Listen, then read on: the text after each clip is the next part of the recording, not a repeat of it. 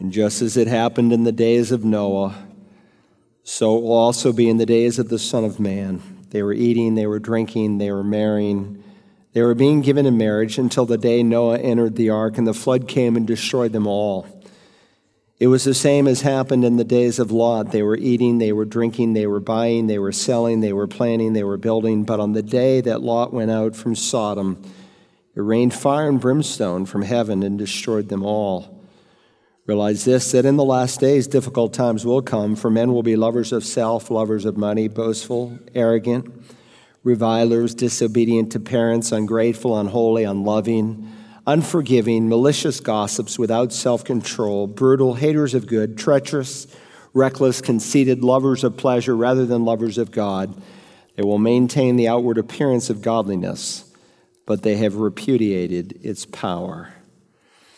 Lord Jesus, you told us that just as in the days of Noah and the days of Lot, people carried on life as if nothing was going to happen, as if judgment would never fall. Then instantly, in a moment's time, it came. And you reminded us that your coming will be like the days of Noah, that were days filled with violence and moral impropriety, that your coming would be like the days of Lot, filled with days of moral and sexual perversion. Help us, our Father, to be alert in this day. We know at the end of the age the church will become colder and colder and more lukewarm, which gives the freedom for sin to spread. And while we cannot control everyone in the body of Christ, we know, our Father, we can control our own hearts. So we bow humbly in your presence today. Thank you for your word, a lamp unto our feet, a light to our path. Thank you that you said we were born again, not of perishable seed, but imperishable seed through the living and abiding word. Thank you that by the preaching of the word of God, the foolishness of preaching, as Paul calls it, you opened our dead hearts up to the wonder and truth of the gospel. Lord Jesus, you said, Sanctify them in the truth, thy word is truth. And so, Holy Spirit of God, we ask that you would take the book that you inspired and you would bring it close to our hearts and minds today, that we would not only hear, but we would apply. I know with you I can do everything, so I ask today in my weakness you would give me strength, that you would fill me and empower me and use me for the glory of Jesus, in whose name I pray. Amen. Open your Bibles, with you, this morning, James chapter 4. If you are joining us for the first time, we've been working our way chapter by chapter through this short little book. It's only 108 verses, and we want to pick up where we left off before Easter. The Epistle of James, it's written by a, a, very practical man. He gives us a practical letter because he wants to take the instruction he gives and put it into our practice. If you remember, James is the half brother of the Lord Jesus, and for him, our creed needs to be translated into our conduct. Our doctrine needs to be transfused by duty, a changed life. He wants a belief that behaves. That's what pleases the Lord. And so he's continuing on that theme as we step into chapter 4, where he addresses three thorny issues in the Christian community. We're going to look at the very first one this morning in verses 1 through 10. And then in the weeks that will follow, we'll look at the next two. So, first, he focuses on the problem of worldliness, worldliness in the church, in the body of Christ. And he not only highlights the problem, he gives us the cure. So you can see if you're online, there's a note taking outline that is available for you. The title of the sermon is Combating worldliness. I want to begin by reading the first 10 verses. What is the source of quarrels and conflicts among you? Is not the source your pleasures that wage war in your members? You lust and do not have, so you commit murder. You are envious and cannot obtain, so you fight and quarrel. You do not have because you do not ask. You ask and do not receive because you ask with wrong motives, so that you may spend it on your pleasures. You adulteresses, do you not know that friendship with the world is hostility toward God? Therefore, whoever wishes to be a friend of the world makes himself an enemy of God. Or do you think that the scriptures, the scripture speaks to no purpose? He jealously desires the Spirit which He has made to dwell in us. But He gives a greater grace. Therefore, it says, God is opposed to the proud, but gives grace to the humble. Submit therefore to God, resist the devil, and he will flee from you. Draw near to God, and he will draw near to you. Cleanse your hands, you sinners, and purify your hearts. You double minded, be miserable and mourn and weep. Let your laughter be turned into mourning and your joy to gloom. Humble yourselves in the presence of the Lord, and he will exalt you. Now, if you're using the note taking outline, we want to begin this morning where James starts with the cause of worldliness. This section opens up with the cause of worldliness. You say, What is worldliness? Very simple. Worldliness is living like the people of this world. It's living like a lost person. In fact, in 1 Corinthians chapter 3, you might want to put in the margin next to verse 1, 1 Corinthians 3, 1 to 3, Paul told the Christians there in that city that they were living carnal, worldly kinds of lives, as exemplified in their behavior. He said, You're living like mere men.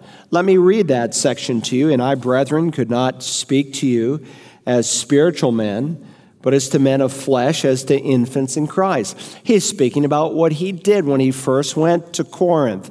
Paul, as the Acts of the Apostles tells us, planted that church.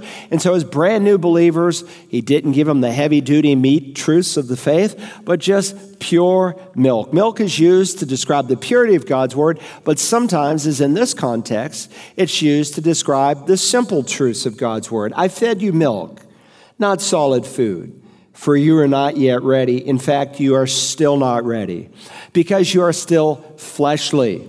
For since there is envy and strife among you, are you not worldly and living like mere men? Yes, you are. They were worldly. They were living like unbelievers in the sense they were not getting along with one another. And some of the marks of worldliness are quarrels and envy and strife. Those are classic symptoms. Some of them were suing one another.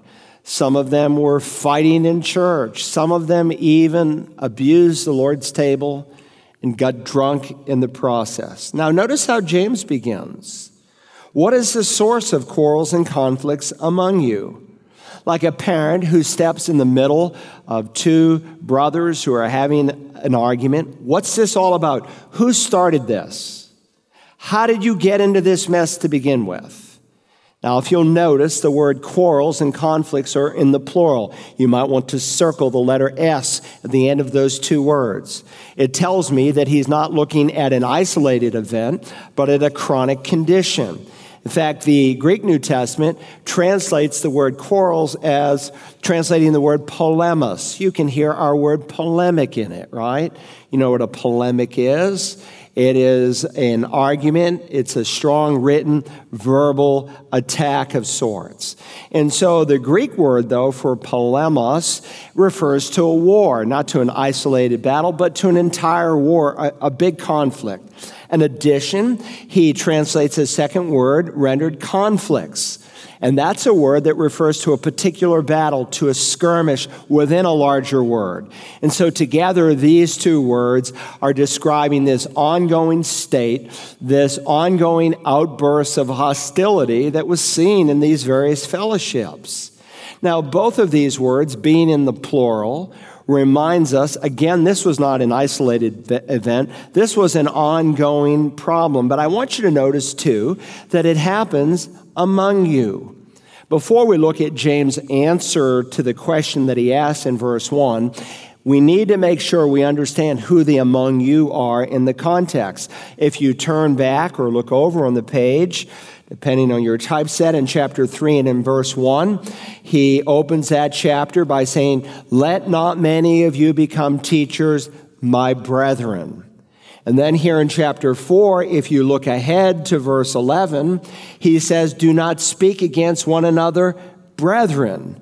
And so everything sandwiched between 3 1 and 4 11 are dealing with believers, genuine, born again brethren, a term reserved in the New Testament for those who have met Jesus Christ. Does that surprise you? It shouldn't. The psalmist said, Behold, how good and pleasant it is when brothers dwell together in unity. And he says that because it's not always true. True believers ought to love one another and live in harmony with one another. Now, when you study the New Testament, it quickly becomes apparent that the New Testament church was not a perfect church. We've already noted the Corinthian church where they were competing with each other, suing one another. Some were living sexually immoral. Of course, the difference between them and a pagan is their disobedience brought God's divine discipline because those who've been born again, whom he loves in that special way, he disciplines. You read the church of Galatia, they're practicing Christian cannibalism. Paul says they're biting and devouring one another. You read his letter to the church at Ephesus, which is one of the healthiest churches in all the New Testament, but they had some issues with spiritual unity. And don't forget, of course, the church at Philippi. In fact, let's turn to that. Let's go to, Philippians chapter 4. You're in James, so go to the left. Right after 1st and 2nd Corinthians, you have a number of different books in the New Testament. Uh, you have those books that begin with the letter T, all the T books in the Bible, 1st and 2nd Thessalonians, 1st and 2nd Timothy, Titus, they're all found together. And it's followed by short little, four little short books, books Galatians, Ephesians, Philippians, and Colossians, all right? Philippians chapter 4. Uh, one of my professors in seminary used to call this chapter the, the mental health chapter of the New Testament. And he had a lot of wise exegetical advice on how to live well in our thought lives from this chapter. Look at verse 1. Therefore, my beloved brethren, whom I long to see, my joy and crown, in this way stand firm in the Lord, my beloved. If you've been here for any period of time, we preach the scripture verse by verse. And so we look for, among other things, key structural words. And so whenever you see the word therefore, you want to ask, what is the word therefore, therefore? Well, in this case, it's a hinge verse that not only looks back, but it also looks ahead. It looks at what he has just said, and it's going to look forward at what he is about to say. And the connection is clear. The idea that our Christian citizenship is in heaven is the admonition in which to stand firm in the Lord. Someday your judging king is coming back and you will stand eyeball to eyeball with him and give an account at the judgment of the just. Verse 2 I urge Euodia and Syntyche to live in harmony in the Lord. So he references these two women, Euodia and Syntyche, and it's really a rather fascinating verse. If you read Paul, it's interesting not only what he does say, but sometimes what he does not say. And sometimes I wish, Paul, what did you have in mind? I wish I could dialogue with him. Maybe I'll have that opportunity since we have an eternity in heaven. Maybe Jesus will just explain the scriptures to us. But he does say a lot here that you do not want to miss. We know there's two women, two female names, Euodia and Syntyche, and we know that they're at odds with one another, and so they're admonished to live in harmony. If you have the NASB with marginal notes, it says literally in the margin, to be of the same mind. But please understand, to be of the same mind does not necessarily mean to be of the same opinion. And do not forget that in the first century, very few Christians owned a personal copy of Scripture. You might even have just a page of Scripture. And so Paul says to Timothy, don't neglect the public reading of Scripture. And so when this portion of Scripture was read, you know, these two ladies, they had to about fallen out of their seat now you're nodding off in a service, and I know people nod off in here. Sometimes it's medication, and I get it, and they'll apologize to me. But sometimes they were just up too late last night, not prioritizing the Lord's day. You know, a day biblically starts at sundown, and so a good way to prepare yourself for the Lord's day is to start with sundown. And so you've got this one woman over here and probably the other woman over here, and all of a sudden, like a lightning bolt, their names are read. I urge Euodia and Syntyche to live in harmony in the Lord. It had to be like a direct hit to them. When their names are read, he urges them, he's not threatening them. He is urging them in the Lord to get along. Now, it's interesting that the Apostle Paul names names. Now, sometimes he doesn't, but very often he does. And there are some pastors who think they're somehow more spiritual because they never name names. But the New Testament actually gives us a pattern of naming names to protect the sheep. And in this particular case, he's not naming the names of false teachers, but actually two godly women. Uh, when you come to passages like Second Corinthians, he doesn't name names there when he speaks of false prophets and false apostles, and rightly so, because under the inspiration of the Holy Spirit, he's giving us some marks of those false teachers so that we think. He wants us to understand the, the character, the conduct, and the creed of a false teacher so when they come along, we can spot them. And so in this case, he names Euodia and Syntyche. Now, it's interesting because he doesn't initially tell us what the problem is. We don't know specifically why it is that they were not getting along. But we do know, one, that they were believers. In fact, we know that because he admonishes them, notice, in the Lord. And then in verse 3, he tells us their names are written in the book of life. So while it's not clearly stated, uh, what the problem is. We know they are believers in Christ, and we know too that they're charter members. You say, How do you know that? Because Paul refers to them as my fellow workers. Now, if you've read the Acts, you know that Paul was the one that God used to church to plant the church in Philippi.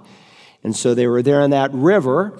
By that river, some of you have actually stood at that river with me in Philippi. And it was a magnificent place, and the Jewish women met there. Now, to have a synagogue, you had to have, under Jewish law, at least 10 men but there weren't any men, just some women who were meeting by a river.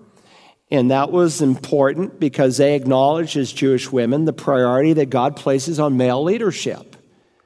Men and women are equal. But while we are equal, we have different roles. In the home, the husband is called the head, and the woman is called to submit to her leadership, not to a dictator, but to someone who is to love her as Christ loved the church. Even so, in the church, men and women are equal, but God gives different roles. There are some things that only men can do in the church, there are some things only women can do. And so, recognizing male leadership, and let me say parenthetically, if you're listening to me online and you have your family under a female pastor, you are doing them a great disservice. Number one, because that woman is in disobedience. It doesn't matter that she says she was called. God didn't call her. God's will never contradicts his word. God says a woman can't serve as a pastor. Read 1 Timothy 2 and 3.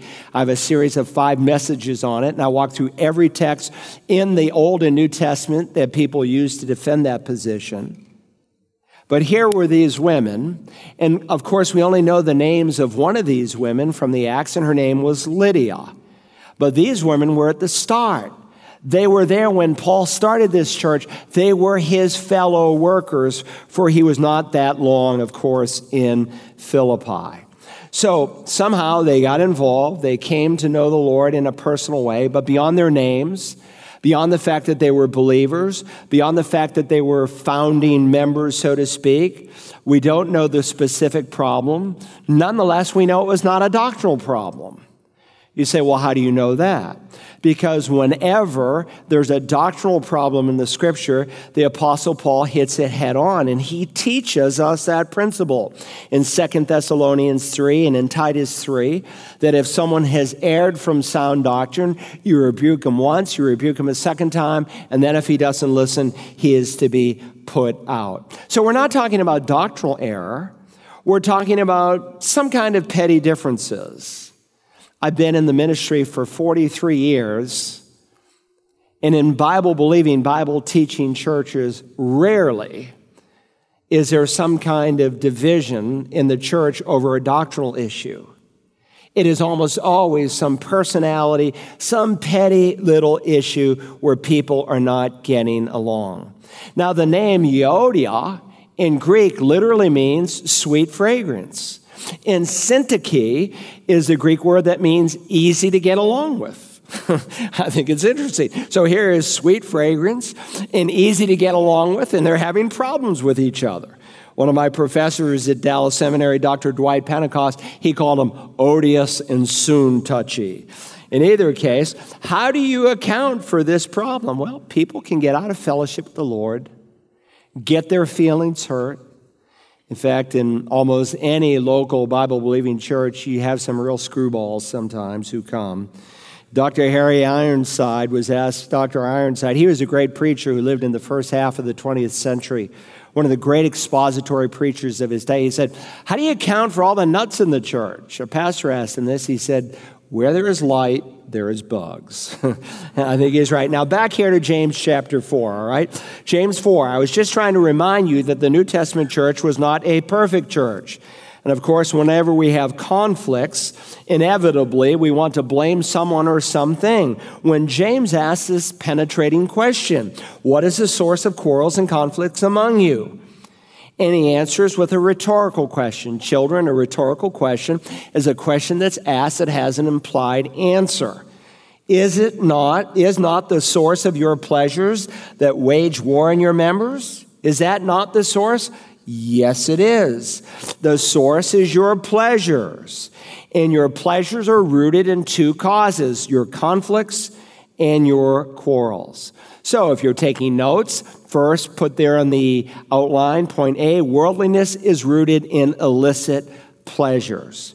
Now, the word pleasures here in verse 1 is actually a neutral term.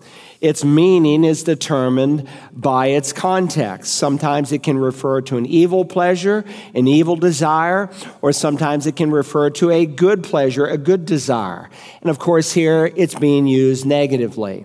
And he's putting great emphasis on your pleasures. He's talking about a person who wants to do what they want to do versus what God would have them to do. In one word, they are selfish, they are self centered. I want what I want when I want it. And life doesn't work that way. Such thinking, whether it's in your home or your church, only creates division. And so he says in verse 2 you lost and do not have, so you commit murder. Now, the word lust in Greek can be used, again, negatively or can be used positively. It's determined by the context. And the word, by the way, just means a strong desire. People often associate it with sex it can refer to sexual lust. There's a lust for food that some people have, the scripture says. And sometimes there's a lust for a position that someone might want in the church that they're not qualified to fill. It's used in all kinds of different contexts. And sometimes, as we'll see before we're finished, it's used positively. It just means a strong desire. Now, when lost people, have a super strong desire and they're incredibly selfish and self centered and they want their way and they don't get it, sometimes they will murder. They will express their desire through murder. Now, Paul is not using it that way any more than James or Jesus. They're using it figuratively. They're using it in this grammatical context in a figurative sense. Think your way through this for a moment. I don't think he's envisioning someone coming to church with a sword and someone with whom they disagree with, they run them through, much less taking a gun in our day and killing someone. He's describing here an attitude of the heart. And there are many clues that tell you that right off. Right off, it's what we call in Greek a present active indicative. In other words, it doesn't refer to a completed action like you pull the trigger. He's describing an ongoing spirit of murder, ongoing behavior. That there's this outward action that is driven by this inward desire. Jesus spoke in these terms as well. He said, yes, people can commit physical adultery, but he also said that people can commit spiritual adultery. If a man looks at a woman to lust at her, he has committed adultery in his heart. And so it is with murder. He said, You've heard that the ancients were told, You shall not commit murder, and whoever commits murder shall be liable to the court. But I say to you that everyone who is angry with his brother shall be guilty before the court. In 1 John 3:15, John uses it figuratively. Everyone who hates his brother is a murderer. And now James is using it that way within the body of Christ. And so a person can kill with their thoughts. They can assassinate someone else's character with their words. Now, mark the progression. You lust, that is, you have this strong, self centered desire. And when you don't get your own way in a figurative sense, you murder. And James says this is all rooted in your pleasures. Now, as a pastor, uh, I have to make a lot of major decisions, not just for my own life, sometimes for my family, and sometimes for this church at large. And one of the verses that has really helped me in making decisions that I would stay in the will of God is Psalm 37 4. In fact, why don't you turn there? The Psalms, if you're new to the Bible, they're about dead center. So just find the middle of your Bible. You'll probably be in Psalms, unless you have some big encyclopedia in the back. And go to Psalm 37 and verse 4, and I'll show you in a moment how it's connected to what we're discussing here in James. There are some areas of life that I don't really even have to pray about that I don't have to debate whether or not I'm going to do it because God has said specifically what He wants us to do. One lady years ago came to me and she said, God has called me to divorce my husband in order to marry this man that I'm living with. I said, God has not called you to do that. God's word and God's will always dovetail, they never contradict. So there are some things that are no brainers because God has said specifically what His will and His plan is. Now, sometimes it's not always clear. Uh, you are headed off to college and you got a full scholarship to a school in Michigan and another in Massachusetts. Both are giving you a full ride. Both are equal distance from your home. Which school should I go to? Both are rated on the same level, both top schools. Well, certainly one component of discovering God's will in these areas that are not expressly defined is a verse like Psalm 37 4. If you're coming to the basic discipleship course, I'm going to give you 100 passages that every Christian should memorize, and this is on the list. Delight yourself in the Lord, and he will give you the desires of your heart. You see that word desires, by the way, in the Greek Old Testament, we call it the Septuagint because Jews read the Old Testament in Greek at one point because they lost their ability to read Hebrew. It's the same word that we just saw for pleasures in James chapter 4. Now, I know some people read a verse like this and they say, You got to be kidding me. You mean to tell me if I delight myself in the Lord, He is going to give, you, give me my desires?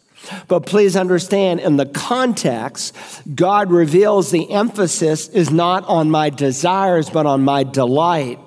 It's structured that way in Hebrew, but even if you didn't know Hebrew, the context draws it out. Look at the verse right before it trust in the Lord and do good, dwell in the land and cultivate faithfulness.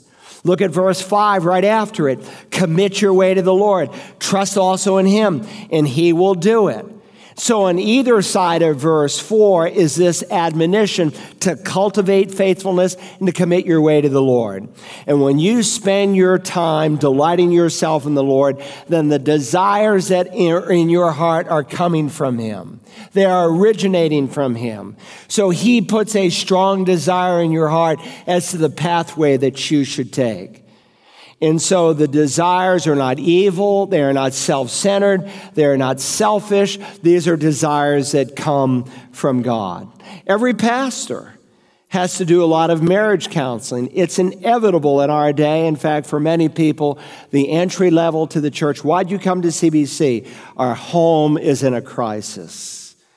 Rarely a week goes by when I do not hear that and you get them in there and you say, well, what's the problem? You know, and some of the things I've heard, you know, I mean, we think these are jokes the way the toothpaste is squeezed or the toilet paper is rolled, but it's not. I've heard them literally in my office. And I begin with, are you delighting yourself in the Lord? Are you personally spending time with the Lord? Because you see, if you're not, then those selfish, self centered desires are going to come to the top. But when God's delights are your delights, when His will becomes your will, when His word becomes your will, selfish desires begin to turn into Christ centered desires. Now go back to James chapter 4. James 4. We've seen the emphasis here is on quarrels and conflicts from within. Now remember, the chapter and verse divisions are not in the original. They're added almost a thousand years after the Bible is completed so we could find our way around. But please do not miss the flow of thought. Chapter 3 in verse 1 began with a discussion on the tongue. Then after the tongue beginning in James 3:13, he moved to earthly wisdom versus heavenly wisdom, which we discovered last time and now in verse 1 to quarrels and conflicts. James is simply reminding us that an unbridled tongue, that earthly wisdom, when the two are mixed together, what do you have? Quarrels and conflicts. That becomes the spiritual condition of the individual. However, through a heart change, when you have a birth from above, and then you begin to feed on the Word of God on a consistent basis, everything begins to change, and you have more and more harmony in your home and in the church. So, the first cause of worldliness is illicit pleasures. Secondly, on your outline, worldliness is rooted in self centered envy. Worldliness is also rooted in self centered envy. We read now in verse 2 you lust and do not have, so you commit murder. You are envious and cannot obtain, so you fight and quarrel. Now, the second clause introduces us to envy, which is very, very destructive. And envy and jealousy are evil twins. Jealousy begins with full hands, but it's threatened by the thought of losing something that they possess. Whereas envy starts with empty hands and it's yearning after something that someone else has. It might be a position, it might be prestige, it might be power, it might be some possession. And since he or she is not able to obtain it, what do they do? They fight and they quarrel. Now, most of you probably have at least one person in your life that just seems to dog you. You can't make them happy. As soon as you slip up even a little bit, instead of them showing you grace, they're all over you like a bad rash. And the problem, sadly, is that their so called uh, criticism of you is often disguised in a phony spirituality. And if you want to see a classic example, turn to Numbers chapter 12. Go to the book of Numbers. If you're new to the Bible, the first book most of you know is Genesis, Exodus, Leviticus, and then go to Numbers and go to Numbers chapter 12. It's called Bamidbar in the Hebrew Bible. They have different titles for their books. They take some of the first words or word that's found in the first verse of the first five books, and that's how they're titled. Remember, uh, book titles aren't inspired any more than chapter and verse divisions. They're there so you could identify the right scroll or where the pastor in our day is asking you to turn to. Now, let me, uh, Bamidbar, by the way, means in the wilderness. And so this is a book about the people of Israel in the wilderness. Now, in the Greek translation, they call it Numbers because there's a lot of counting that takes place through this book. Maybe in the wilderness is better because, oh yeah, I want to read the book that really describes their times of wandering. I go to Numbers, Bamidbar. Look at chapter 12 and verse 1. You have a classic problem of envy. We read, Then Miriam and Aaron spoke against Moses because of the Cushite woman whom he had married, for he had married a Cushite woman. So Miriam actually takes the lead. In Hebrew, it's a feminine singular verb. And so in the Young's literal translation, they render it, and Miriam spoke, Aaron also, against Moses. They're underscoring that Miriam is the one who took the initiative in this little envy fight, and we'll see the consequences are going to reflect accordingly. By the way, I should pause here for a moment because there's a lot of nonsense that has been written about what is actually going on here. You're thinking persons. There have basically been four positions about what it is that she is raising. When it says Miriam and Aaron spoke against Moses, why? Because of the Cushite woman. Some say that what Moses did was he divorced his wife and he married this Cushite, that Zipporah was out of the picture, and he chooses to marry this woman. Number one, that can't be substantiated anywhere in Scripture. Even the Jewish people, some who can be liberal in their approach to Scripture, recognize that that was never the way their Jewish rabbis understood it. Well, some would say, well, Moses didn't divorce Zipporah, he just married a second woman. He was practicing bigamy. Well, certainly under the old covenant, there are believers like David who had more than one wife. Uh, he actually practiced polygamy, and he was still considered a believer under the new covenant. He would not be considered a believer. And that's not to say that you couldn't practice a monogamous relationship. There are many godly men who only have one wife their whole life. And clearly, I think Moses is in that picture. He underscores in the Torah not only the permanency of marriage, but it's one woman one man until death separates them. And so in Exodus chapter 4, we read So Moses took his wife, not wives, he took his wife and his sons and mounted them on a donkey and returned to the land of Egypt. Some say, well, Zipporah died. And so Moses married again. And that would certainly be permissible. Uh, you remember Moses' life 40, 40, 40, 40 years in Egypt, 40 years in the wilderness. 40 years in the wilderness again, this time leading the children of Israel towards the land of promise. Some would say, well, you know, he had been married at least 40 years, and now his wife's dead, and he's 80, and he marries again. Well, I would have a problem with that because remember, this is the man who authors the first five books. With all the great leaders, whether it's Abraham or Isaac or Jacob or whoever it is, when a wife dies, they record it, they name it. And so it seems pretty forced to me that all of a sudden this woman walks in the scene, this Cushite woman, with no explanation, not even a record that this great woman of God, Zipporah, had died. So it's somewhat forced. Many, including myself, believe that he's describing the same woman that Zipporah, though she's from the land of Midian, she's also considered a Cushite woman. Let me explain. There are many places in the Bible in which there are two. Like there's two Bethlehems in the Bible, and there's two uh, Caesareas in the Bible, and there's, there's a whole list of things. Are two places, and, and some would argue that there's two Cushes, Cush of Ethiopia, or some would say, well, she's called a Cushite because she would look like someone from Cush of Ethiopia. That's possible. We don't definitively know, but we do know what the Midianites look like.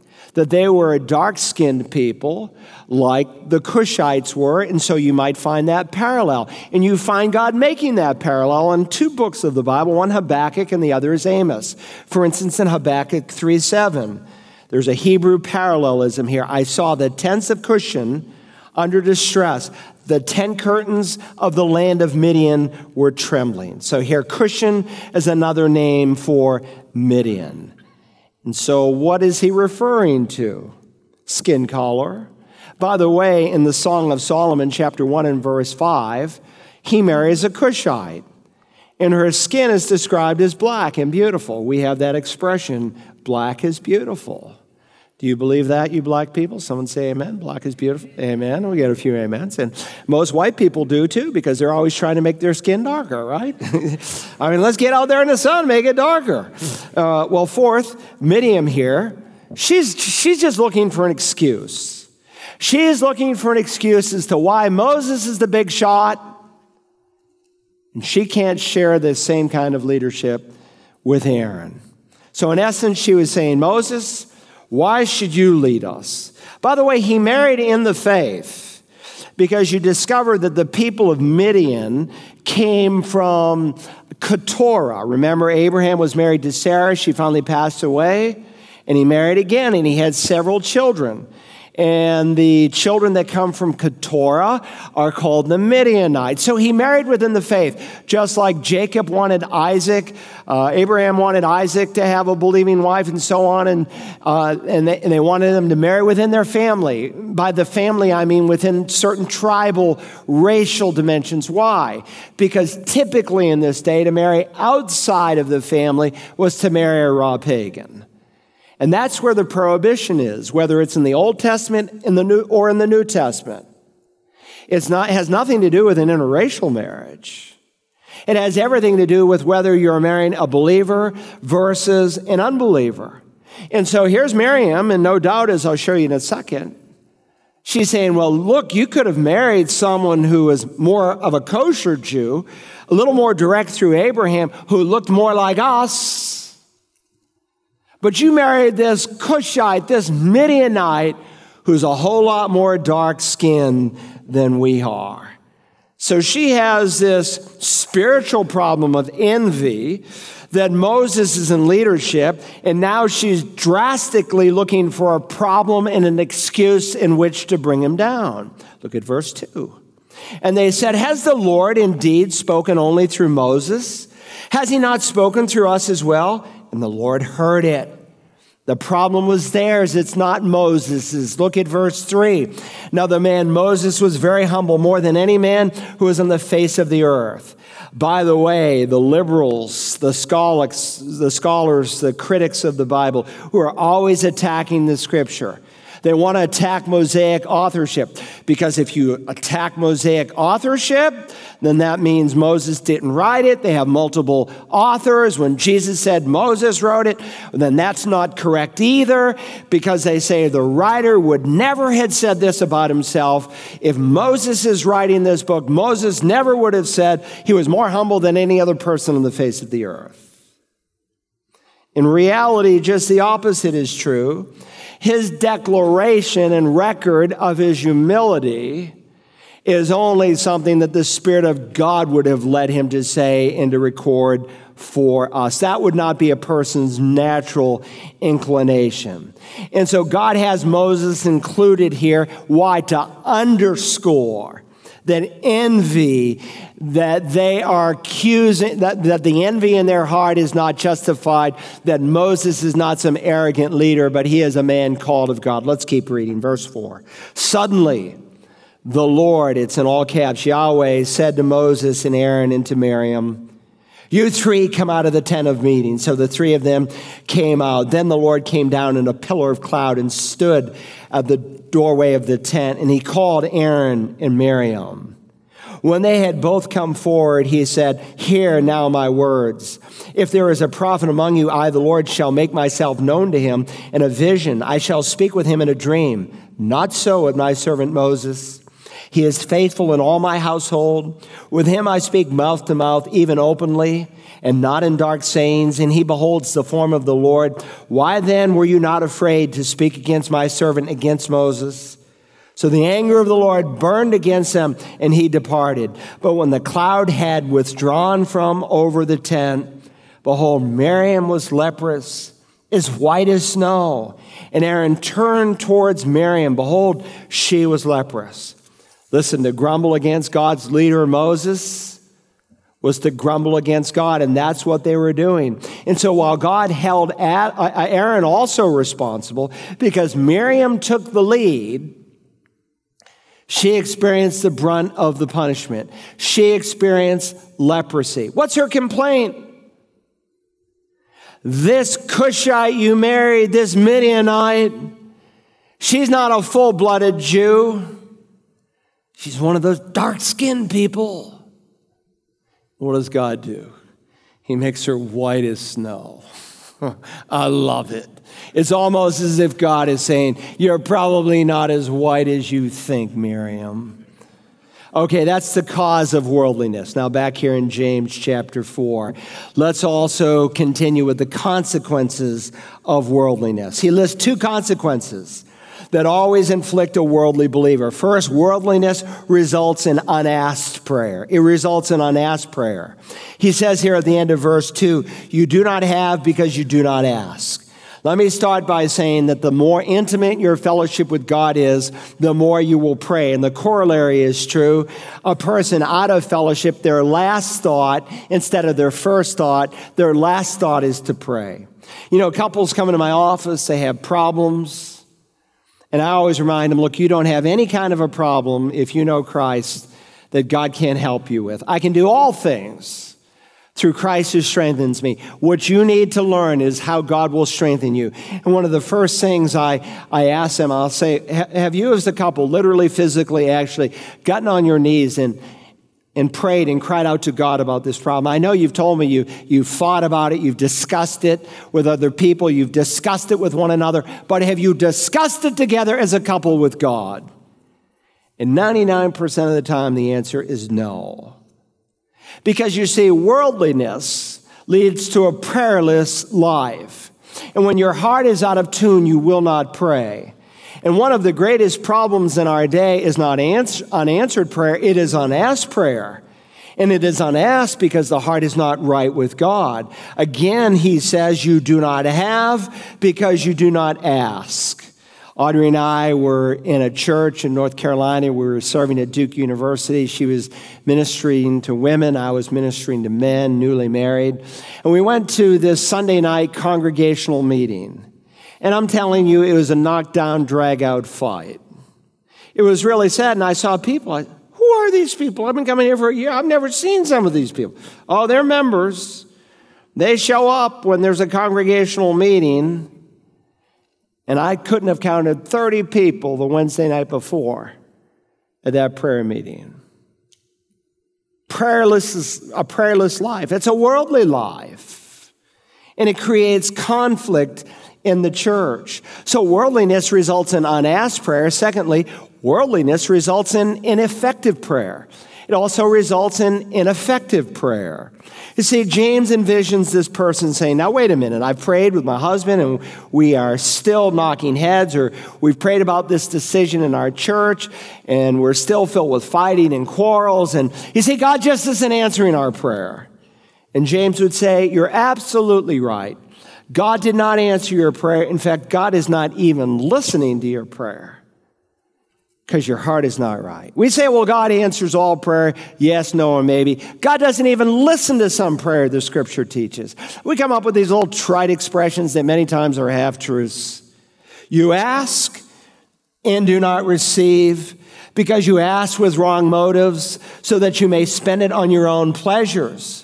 You see, some of the requests that were made in the assembly within the local churches that he is writing to the diaspora were legitimate requests. But the reason they were asking for these legitimate requests came from an illegitimate kind of desire. And so he goes on and he reminds us that when a prayer request is made just simply for your own cause, your own desire, and not for the glory of God, God will say these kinds of things. You adulteresses, verse 4. Do you not know that friendship with the world is hostility toward God? Therefore, whoever wishes to be a friend of God makes himself an enemy of God. Whoever wishes, the Net Bible says, whoever decides. The New King James says, whoever wants. The Old King James says, whoever will be. Actually, the Greek word is boulomai. You say, well, that really blesses me, Pastor. Well, let me explain why it's important. Literally, it reads, whoever therefore is minded is a friend of God. Whoever is minded, a friend of the world. Whoever is minded. Boulomai means to be minded, to have a perspective. And there are some people who are worldly minded. They have a worldly perspective. Now remember, this world system, Ephesians 2 says, is being energized by the prince of the power of the air. Now, when we say people are worldly minded, it's critical that we differentiate between the worldly value system that Satan is energizing as the God of this world from the people of this world. And there's a difference. Let me illustrate. Go to Mark's Gospel, Matthew, Mark. It's the second book in the New Testament. Go to Mark chapter 2 for just a moment. Mark chapter 2. Mark 2, uh, let me set the stage here for you. It really unfolds in three scenes. In Mark chapter 2, in verses 13 and 14, Jesus comes to this man, Levi, who is a tax collector. He's also known as Matthew in the Bible. Many Jews had double names, and this man is Levi or Matthew. We're talking about the same person. And as a tax collector, he was not considered, quote unquote, one of the beautiful people of the day. They were hated, they were ripoff artists, they were despised. And Jesus comes to Levi and he says, Follow me. And he drops his cash register. He leaves everything and he follows the Lord Jesus. Then we come to scene two in verse 15. And it happened that he was reclining at the table in his house, in Levi's house, and many tax collectors and sinners were dining with Jesus and his disciples. For there were many of them, and they were following him. So here's the Lord Jesus, who knew no sin, who did not sin, and in whom was no sin, and he's dining with tax collectors and sinners. It's a beautiful picture. And if you don't find that beautiful, there's something wrong with you. It tells me your heart is a million miles away from the Lord. Now, notice scene three where I want to give us, give the focus, verse 16. When the scribes of the Pharisees saw that he was eating with the sinners and tax collectors, they said to his disciples, Why is he eating and drinking with tax collectors and sinners? The point is clear. Since he's eating and drinking with tax collectors, that is, sinners, ipso facto, he himself must be a sinner and he cannot be considered a man of God. Verse 17 In hearing this, Jesus said to them, It is not those who are healthy who need a physician, but those who are sick. I did not come to call the righteous but sinners. Please understand a very important principle, and it is that what Jesus was determined where Jesus was. What Jesus was determined where Jesus was. What is Jesus? He's a physician, He's the Savior. Where does a physician spend his time? With sick people. Where does a Savior spend his time? With sinners. Now, let me ask you where do you spend your time? Do you find the lost people of this world with, like, they're infectious, like they've got cooties, like they're dirty? If that's the way you feel, you're not like Christ. For the Son of Man has come to seek and to save that which is lost. You see, in the New Testament, there's a huge difference between separation from sin and separation from sinners. And we live in a day where more and more we do not separate ourselves from sin. We live much like them. A woman not long ago came to join Community Bible Church. And I said, Well, how'd you get here? She said, Well, I had some problems in the church I came from. My ears kind of perked up, like, Are we bringing on another problem person? I said, Well, what were the problems? She said, Well, you know, I go to these Bible studies and people are drinking. And some of them, after the Bible studies, they're sleeping together. And I go to church and it's just like a rock concert. He's, she said it's one of these seeker sensitive churches. And when I would call some of these behaviors into question, they said I was judgmental. And so I came here and I heard the word preached and that God has such thing as absolutes. Listen, when you have an encounter with the grace of God, it changes everything. It's the false teacher, the book of Jude says, that turns the grace of God into sensuality. Paul says, For the grace of God that has appeared, bringing salvation to all men. Christ came and he died for all men, but it teaches or instructs us who've received that grace to do what? To deny ungodliness and worldly desires and to live sensibly and righteously and godly in the present age. By the way, there are three kinds of patients that Christ could never heal. First, those who don't, do not know him, those who've never heard about him. He can't heal them. How will they call upon him in whom they have not heard? So we are commanded to go and tell. Are you going and telling? Look, if you want to raise spirit filled children and you're not going and telling, you're not going to do it because that means you're not a spirit filled person. Your children ought to see some priorities and some things that are important to you. And among things that are important, as Jesus said, follow me and you'll be a fisher of man. Secondly, there are those who, who know about him but refuse to trust him. Why? Because they love the darkness more than they love the light. And third, there are those who will not admit their need for him. Why? Because, like the Pharisees, they think they're okay, they're righteous.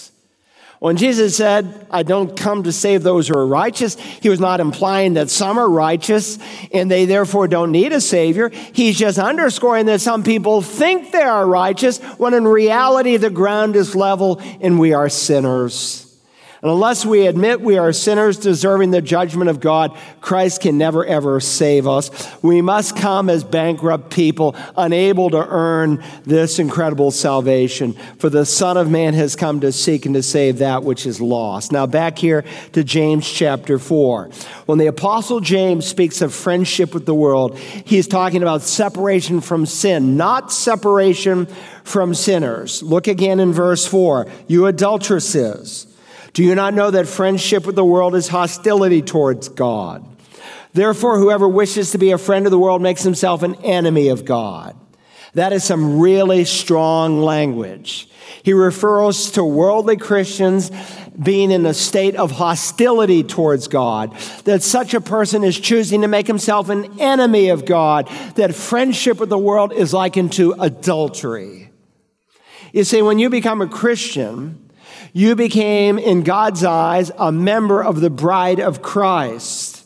We are the bride of Christ. He is the heavenly bridegroom. And just as a bride separates herself to be chaste and pure and to give herself just to one man as he is to do the same, so when we are born again, we are to separate ourselves from the sinful desires of this world and to give ourselves exclusively to the Lord Jesus Christ. And when you adopt the value system of the world, you are committing spiritual adultery. Now, don't forget the context. We're talking about unasked prayer in verse 2 an unanswered prayer in verse 3. And the two consequences uh, or the two sources that root this is worldly living, spiritual adultery. Let's suppose living here in our town is a man named John who's married to a young woman named Sally. And they marry one another. They stand at the marriage altar. They say, I commit myself to you in sickness and in health, in poverty and wealth, to give myself to you and you alone, to no one else until death separates us or Christ returns.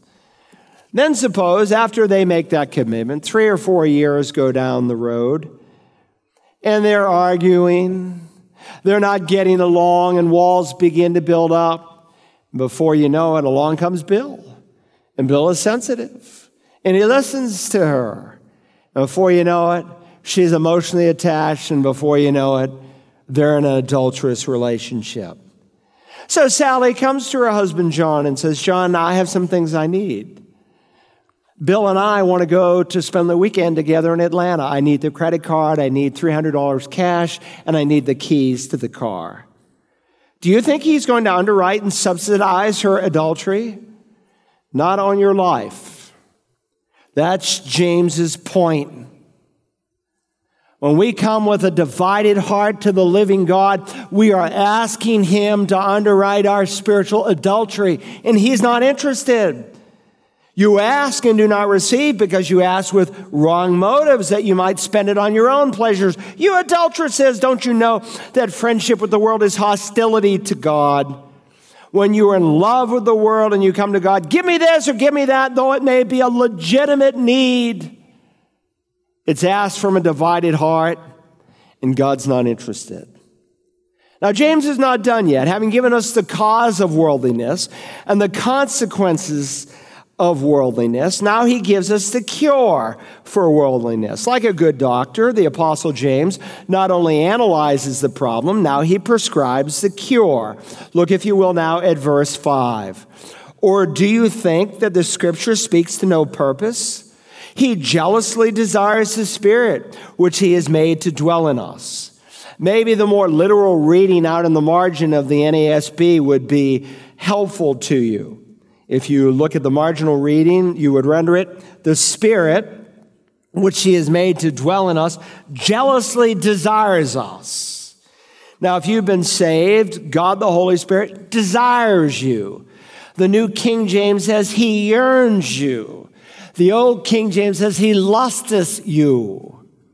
Lust, remember, is a neutral term. Sometimes it's used positively, sometimes negatively. It depends on the conduct, the context.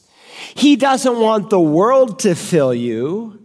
The Spirit of God desires you. He jealously desires you. He yearns to fill you and to empower you. Again, that may sound odd to us that the Spirit of God is jealous, but just as there is an unrighteous anger and a righteous anger, there can be an unrighteous jealousy and a righteous jealousy. And so God Himself refers to Himself as a jealous God. In the Ten Commandments, I, the Lord your God, am a jealous God. In Exodus 32, for the Lord whose name is jealous, is a jealous God. It simply means that God is intolerant of rivals. He wants to have first place in your life. He wants preeminence in your life. He doesn't want any competition. And the Spirit jealously warns us that that's what He wants for you as well as the third member of the Godhead. So notice He anticipates what someone might think. Someone says, well, all the powers of the world, the flesh, you know, it's everywhere, sin is everywhere. I go to work. They're talking about this illicit relationship, this night at the bar, this, that, the latest filthy movie. It's just everywhere. I can't help myself. It's overwhelming.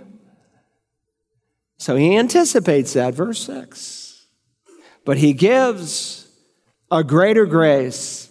Therefore, he says, God is opposed to the proud, but gives grace to the humble. Here in verse 6, it says, God gives greater grace. That is, greater than the pull of the world is not only the saving grace of God, but the sanctifying grace, the greater grace of God. And then in verses 7 through 10, he gives a series of commands that are not unrelated to the context. You might want to circle the last word of verse 6 and the first word of verse 10. Verse 10, humble, circle that word as well. Humble yourself in the presence of the Lord, and he will exalt you. And so, sandwiched between those two words, between verses 6 and 10, are a series of five commands that describe the process of a believer experiencing the greater grace of God through humility. First, worldliness is countered by submitting to God. Worldliness is countered by submitting to God. That's the first command submit. Notice how verse 7 begins Submit therefore to God. When I submit to God, I give up my own personal desires and lusts, which is the cause of conflicts and quarrels. I say, I give up. I will not assert my way any longer. By the way, this command parallels Romans 12 in verse 1, where it says we are to present ourselves to God as a living and holy sacrifice. Of course, he's not talking about an animal because that would be a contradiction of terms, because an animal that is sacrificed is dead. He's describing a human, a living sacrifice, someone who keeps on habitually submitting to the living God. And that is the key to answered prayer. Prayer is not trying to get God's will to fit in with yours. It's you trying to fit in with God's will. Your will be done on earth as it is in heaven. Mankind first got into trouble in the Garden of Eden when the first Adam said, Not your will, but my will be done. But thank God for the second Adam who in Gethsemane said, Not my will, but your will be done. So, first, submission. Worldliness is countered by submitting to God. The second command is found in verse 7. Worldliness is countered by resisting the devil. It's countered by resisting the devil. Resist the devil and he will flee from you. Have you ever thought about the devil fleeing from you? For most of us, that's a ridiculous idea. If we can just get him to leave us alone for a little bit, we would be happy. But the Bible says, Greater is he that is in you than he that is in the world. Now, please understand the order is significant. God first tells us to submit, then he tells us to resist. And there are all kinds of Christians who are trying to resist the devil, even quoting scripture, but they live in defeat. There's no victory because they have not first submitted And there's some area, some corner of their life that they're holding on to, and there's not total submission to the Lord. And so Satan says, I'm not going to flee. I am not going to flee because you've got some unyielded territory, and I'm taking it. Submit therefore to God, resist the devil, and he will flee. The third part of this cure is worldliness is countered by drawing near to God. It's countered by drawing near to God. Look now, if you will, at verse 8 and notice how it instructs us. Draw near to God, and he will draw near to you. Now, this is the positive t- side of resisting the devil. And when you relish your relationship with God so much, like David in Psalm 27, one thing I have asked from the Lord that I shall seek, that I may dwell in the house of the Lord all the days of my life, to behold the beauty of the Lord and to meditate in his temple. Again, in the same breath, he says, When you said, Seek my face, my heart said to you, Your face, O Lord, I shall seek. This is a deliberate action on the part of the believer to draw close to God. And let me say to you this morning if God once seemed close to you and today he seems distant, guess who moved? It was not him. Draw near to God and he will draw near to you. Many years ago, my youngest son, Jameson, he was just five, he was small. I was laying in the bed with an open Bible, working on a passage, and I said, Jameson, what are you doing in here? I already told you get in bed. You know, we've already gone through all the hoops, you know, water and this and that. And what, what are you doing in here? He said, Daddy, I just wanted to be close to you. I married him yesterday, hard to believe. I just want to get in the bed with you and under the covers and be near you and mom. I don't know what kind of a daddy you grew up with. I reached down, pulled him up. He said, Daddy, can I stay here until I fall asleep? I said, You can. I don't know what kind of a dad you had, but we have a heavenly father who wants to be close to you. And if he's not close to you, it's because you are in spiritual adultery. Draw near to God and he will draw near to you. Guaranteed. Fourth, worldliness is countered by clean hands and a pure heart. By clean hands and a pure heart. Cleanse your hands, you sinners, and purify your hearts, you double minded. Your hands, your hearts in Scripture symbolize the whole person, the actions of the body as well as the thoughts of the mind. And James is telling us that we cannot come to God with dirty hands. We cannot come to God with a divided heart. For whoever wishes to be a friend of the world makes himself an enemy of God. It is true that when God saves you, he saves you not just for heaven, but to sanctify you, to begin the shaping process so that while you are here on earth, you become an effective ambassador for Jesus Christ. And when you let go of the world and you hold on to him with both hands, you begin to see the greater grace of God. Jeremiah records a promise from the Lord You will seek me and find me when you search for me with all your heart. God doesn't like double mindedness, He doesn't like half heartedness. It is disgusting to Him. James has already addressed the primary reason our prayers do not get answered. Like the psalmist, if I regard wickedness in my heart, the Lord will not hear. We say, Oh Lord, I want such and such. I want you to do so and so. And God says, I'm not listening.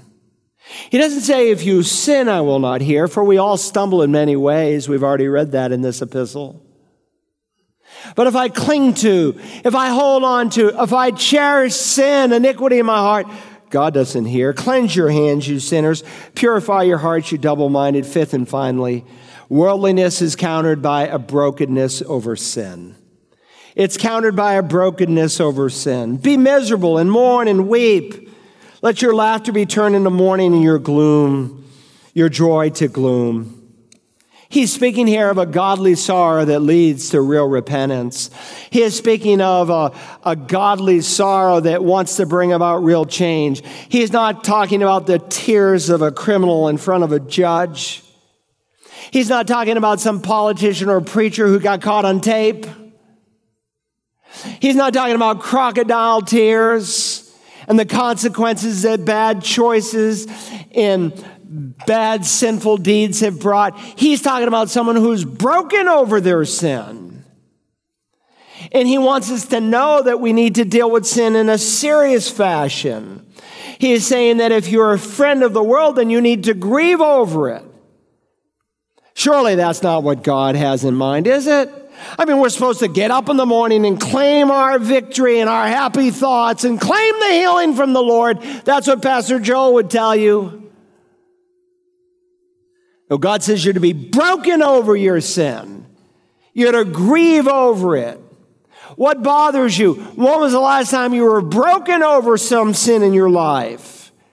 I'm not saying that you shouldn't have joy or laughter. He's not saying that, but he's simply saying that if you're worldly as a believer and you don't deal with sin in a serious way, then you can never, ever, ever get serious with God. And so he concludes humble yourself in the presence of the Lord, and he will exalt you. You know, sometimes we pray, Oh God, humble me. And I suppose God might answer that prayer, maybe not in the ways we would prefer, but understand this is not a prayer request. This is a command. This is not something God does to you. This is something you do before God. Humble yourself. It's an imperative. Humble yourselves in the presence of the Lord. And if we're not willing to do that, God has a way of giving us a Nebuchadnezzar complex. Remember when we studied Daniel? He went on, Look at all that I've done. Look at my great kingdom. And God said, Why don't you try eating straw for a while and come down to earth?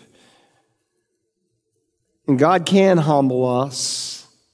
James is giving us a prescription, a cure for infighting, whether it's in your home, whether it's in the local assembly, for wars, for battles that sever churches, that break families apart.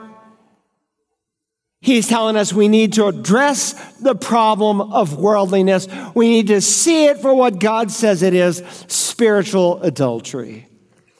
Now, if you've never met Christ, you can't even begin to that process of becoming more like Him until you're born from above. You can't be born from above until you're willing to own your sin, call it what it is Change your mind about it. That is, say what God says about it, that it's wrong. It invites the wrath of God, and you flee to the one who is the great physician, not only analyzed the problem, he provided a cure and he paid for the cure in full with his own precious blood. Come to him today and he will receive you. Heads are bowed, eyes are closed, wherever you may be. Maybe you're here and you've never received Christ, you're not sure if you died in the next minute that heaven is really your home. You think, I hope it is, maybe it is, but I don't really know. Well, God asks you to come in faith. He asks you to believe that what He did on the cross of Calvary and having raised His Son from the dead is sufficient to save you. But you must take God at His word. That's the nature of faith. And God cannot lie. And He promises whoever will call upon the name of the Lord, speaking of Jesus, you call on Jesus' name, and He said, I will instantly and forever save you. Would you do that? No one can do it for you. Would you say, Lord Jesus, save me? Father, we know we live in an age where some Christians they have just been more shaped by the world in these days than they have by the Word of God. And then there are some who think they're just a worldly Christian, and the problem is they've never been converted. They've never shown any of the marks of new life in Christ. But many have slowed that process. As I have been opening your word, you've been opening hearts. And you've put your finger on things in our lives that you want to change, that we might go further and represent the Lord Jesus as a more effective ambassador. I don't know where some people are at today, but I know, Father, that this could be the first day of the rest of their lives. But I don't want them to come to the end of their life having lived decades a compromised life only to discover that they wasted it. One life will soon be past. Only what's done for the Lord Jesus will last. Help us to live for Him. He is worthy of everything. We ask it, Lord Jesus, in your name. Amen.